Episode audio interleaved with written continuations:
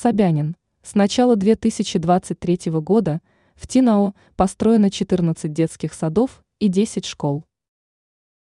Столичный округ Новая Москва продолжает развиваться опережающими темпами.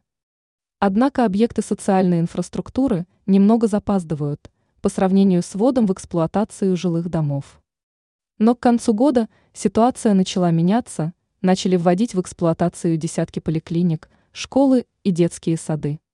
Как сообщается в канале Телеграм мэра столицы Сергея Собянина, в 2023 году в Тинао построено 10 школ и 14 детских садов, в соседних поселениях еще два детских садика.